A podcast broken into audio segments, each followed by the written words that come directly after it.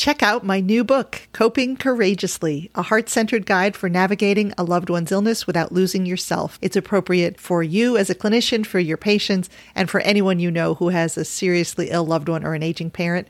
Check it out and tell a friend. Welcome to the Integrative Palliative Podcast. I'm Dr. Delia Chiaramonte, an integrative palliative medicine physician. If you are a physician or other healthcare provider passionate about taking care of people with serious or chronic illness, you are in the right place. Our motto is whole person care for people with serious illness using all the tools that work. Welcome, integrative palliative people. Today, we're going to be talking about the use of creative arts for our patients and for us. Now, don't get scared. I know that a lot of people's immediate response to that idea is, well, that's not for me. I'm not creative. I don't know how to do those things. But just hold your self criticism here for a second and indulge me. Why is that often our initial response? You know, if we're someone who isn't a beautiful painter, an amazing sketch artist, because we're such perfectionists that we think that we have to produce a thing and that it's all about the product and you know we do it we draw something and we look at it and we say that doesn't look like the thing it was supposed to look like and so therefore i'm bad at this and i don't like to do things that i'm bad at so therefore i don't do creative things. But i would encourage you to take a new look at that whole idea and think about it as the creative arts can do some really valuable things for our patients and for us. For example it can be a really mindful experience to create art particularly if it's not something that you have to think a lot about. So for those of us, I'm not an artist really. For those of us who, you know, can't paint a beautiful scene, here's what we can do. We can color in beautiful grown up coloring books with beautiful colors. And, you know, when we're doing that, we're focusing on the picture, on the color we choose, on how it feels in our hand. It's usually a very mindful focusing experience. And that's basically a meditation. So that works for paint by number. That works for doing mandalas. That works for coloring. And there are some really great paint by numbers, grown up kind of paint by numbers things now that create a beautiful end product, but are really fun while you're doing them and are really distracting in a good way. Distracting in a way that allows your whole self to engage with it is not totally checking out like just watching Netflix. And it creates something pretty and it, you feel a sense of satisfaction about it. So the other thing besides being a mindful experience is that creative arts can help us express stuff and even heavy stuff, worries about death, mortality, frustration with the medical system for both us and for our patients, self doubt, wonders about how will I deal with chronic pain, you know, wonders about family conflict and not knowing what to do with all that. So it can be really good as a mindful experience and it can be really good to express some heavy stuff that helps loosen it, helps us feel lighter, helps get out some of that stuff that, you know, maybe we really are dealing with, we don't have an answer to, but is feeling heavy. So that's the why. The how is really that it's about the process and not the product. And that is so different than how we're used to thinking about things. We, we we're used to producing things, right? Like give me a task, I'll do the task, there'll be that thing at the end. I'll write a paper, I'll do a project, right? I'll do a surgery. We're used to doing things with a product as the reason that we did it. But I would encourage you, if you're going to play around with creative arts, that you make it not be about the product, that instead becomes about the process.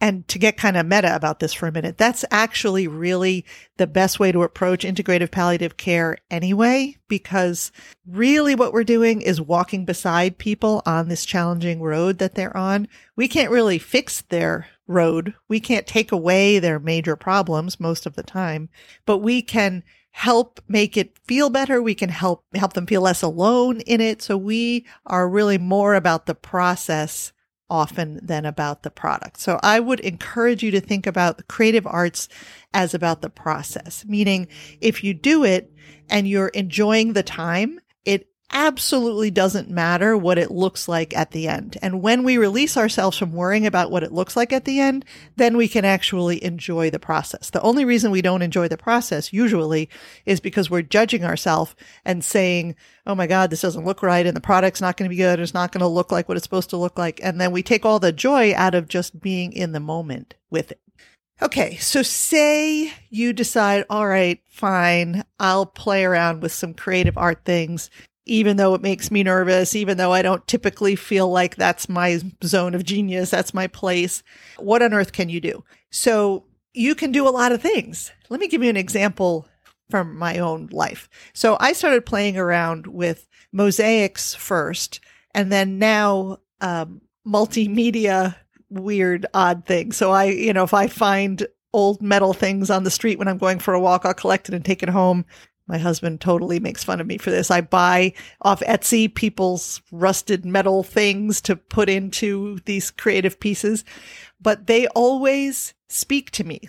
As in, I can't just go make a thing. I, it's a way that I express where I am and what's in my head or my heart and what's happening for me. So two years ago now, I had a bad day at work and there was an experience where somebody tried to make me feel small and, and kind of shut me up and it didn't feel good. I came home kind of in a mood and I just felt like I'm just going to do a thing. And I started playing around with paper and collage and paint and um, some metal pieces. And I made a thing. I didn't do it on purpose, but this is what came out. I made a thing that was a woman's eyes. There's a big metal piece across her mouth.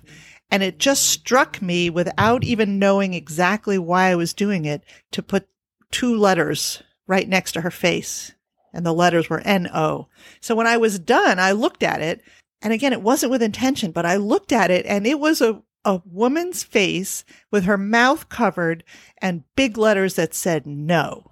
And it almost gave me chills because I didn't think I was working through this experience. But what I saw when I looked at that was no, you can't shut me up. You know, you can't make me be small. And it really struck me. I think that was the day that I really realized, oh, this stuff can be meaningful. It's not just playing around with fun things and paint and glue to pass the time. I wasn't aware that I needed to express that until I stepped back and looked at what came out. And that's what I saw. And it really struck me that this is a medium that we can use for good. Because I think when I came home, if somebody had asked me to express simply what I was feeling, I don't think that I could have expressed it quite that clearly. I was just kind of mad. Oh, you know, that happened and they were not nice to me and now I feel yucky. And I don't think that I would have seen so clearly that my response was no, you will not shut me up. You will not make me small. But I only saw that through the creative arts. And again, I am not a talented artist with skills. Like I, I can't draw you a snow scene or anything. But that doesn't mean that I can't express myself through art. And so I really encourage you to play around with that. And, and so what are the kinds of things that you can do? Well, besides what we talked about before, meaning um, coloring books, grown up coloring books, beautiful grown up paint by number things that they have at craft stores, art supply stores, mandalas you can do. You can do collage, and that could be collage from a magazine, like cutting out pictures of a magazine and gluing it down. It could be collage of photos that you have. It could be collage of photos or images that you print from the internet. And you can do it with all kinds of different intentions. Like sometimes people do a vision board collage, meaning, you know, what do I want for myself in general? Or what do I want out of the next year? Or what do I want from a work perspective or a personal perspective or a health perspective? So sometimes people have multiple different vision boards.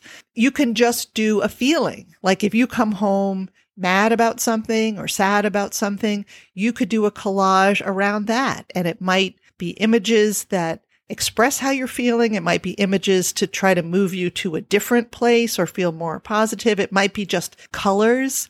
You know, if you're mad, maybe it's all reds and oranges and blacks. If you're feeling down, maybe it's all blues. It doesn't have to be from your frontal lobe. It can just be what strikes you. If you're going to use collage as an example, get a whole bunch of old magazines and tap into how you're feeling and cut out the pieces and glue them down in a way that feels right. And then when you're done, step back and look at it and see what it is that your subconscious is telling you through this creative medium.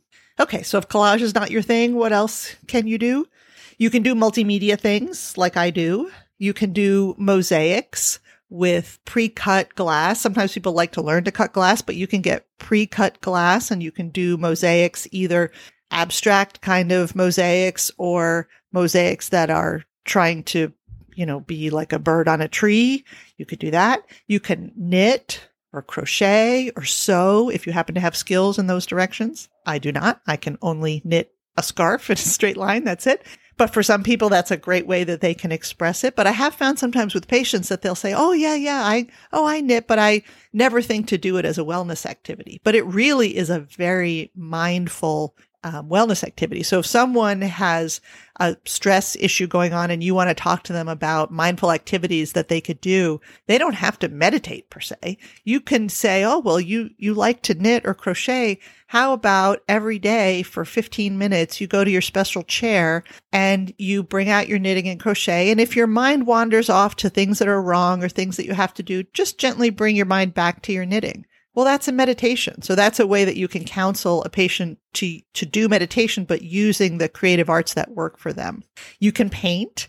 So if you already know how to paint realistic things, you can do that. If you want to learn how to do that, learn to increase your skills in painting, you certainly can do that in the internet. You can paint abstract things, which, you know, you can either take classes to do or you can see what you're called to do and do it completely on your own. You could draw with pens. You could draw with pencils or charcoal pencils. You could use writing. So you could write creative fiction, creative nonfiction. You could just journal. You, there are plenty of journal prompts that you could do. You could buy whole books of, of every day a prompt and you just write from that prompt. You could use music if you're already a musician, or you could take up some uh, musical instrument either on your own, or you could take lessons if that's something that that calls to you. You could do drumming. You could get just small drums that go in your lap and do drumming just for yourself. So there are a zillion unlimited ways to use the creative arts for the well-being of us, but also for our patients. And for most of the things that are non-pharmaceutical, it's really a good idea for us to try them out first so that we get better and better at knowing who to suggest them to in our patient population, but also we're much better convincers that somebody should do something if we've done it ourselves and it's really helped us. So you should play around with the creative arts. And then when you have patients who are struggling with stuck feelings, with pain, with sadness or depression, and you feel like maybe tapping into the creative arts would be helpful for them, you'll be so good at counseling them about how to do that. So one small suggestion that I have for you if you're going to do this is to set up some kind of a station where your stuff is already set up or at least there. Because if every time you want to do it, you have to f- remember where you hid all the things, by the time you figure it out, you'll be tired or moving on to the next thing or you won't have time. So if you have a table in a room somewhere, or if you um, have a shelf where you can put your art stuff, or even just a box that you put under the table that you can pull out when it's time to do your art stuff, if you gather it all together, you're much more likely to do it. And then the other thing I recommend is that you just have a small goal. So you don't spend an hour and a half because when do you have an hour and a half? That's going to be hard to come up with. But if you have it all already organized, you can do something just for five minutes because remember, it's about the process. It's not about the product. So if you have five or 10 minutes and you want to just whip out your knitting or whip out your adult coloring book or, you know, whip out your pencils and sketch something, just do it for five minutes, 10 minutes, a couple times a week, just because, just because it's a new way to express yourself, to facilitate your own wellness, to deal with hard things, to be mindful and meditative. And then it gives you a whole skill that you can teach your patients about and help them to thrive too. So your homework for this week is to at least consider what you might do if you were going to do a creative art experience for yourself.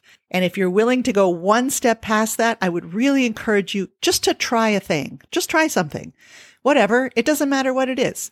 Just sketch something or just get a grown up coloring book and some pens and do that for five minutes or do some mandalas or just doodle even.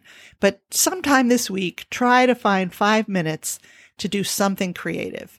And then I would also encourage you this week when you're seeing patients to keep your antenna up for a person who might be receptive to this idea and suggest it to them and then follow up with them and see what happens. See if they did it, see if they liked it. Okay. Thank you so much for being a part of this community. And remember, you can't pour from an empty cup. So be sure to take care of yourself as well as you take care of your patients. And I will see you next week. Bye. Thank you so much for listening to the Integrative Palliative Podcast brought to you by the Institute for Integrative Palliative Medicine. If you liked what you heard, please give us a like, follow us, tell your colleagues, and join our community at www.tiipm.org. See you next week.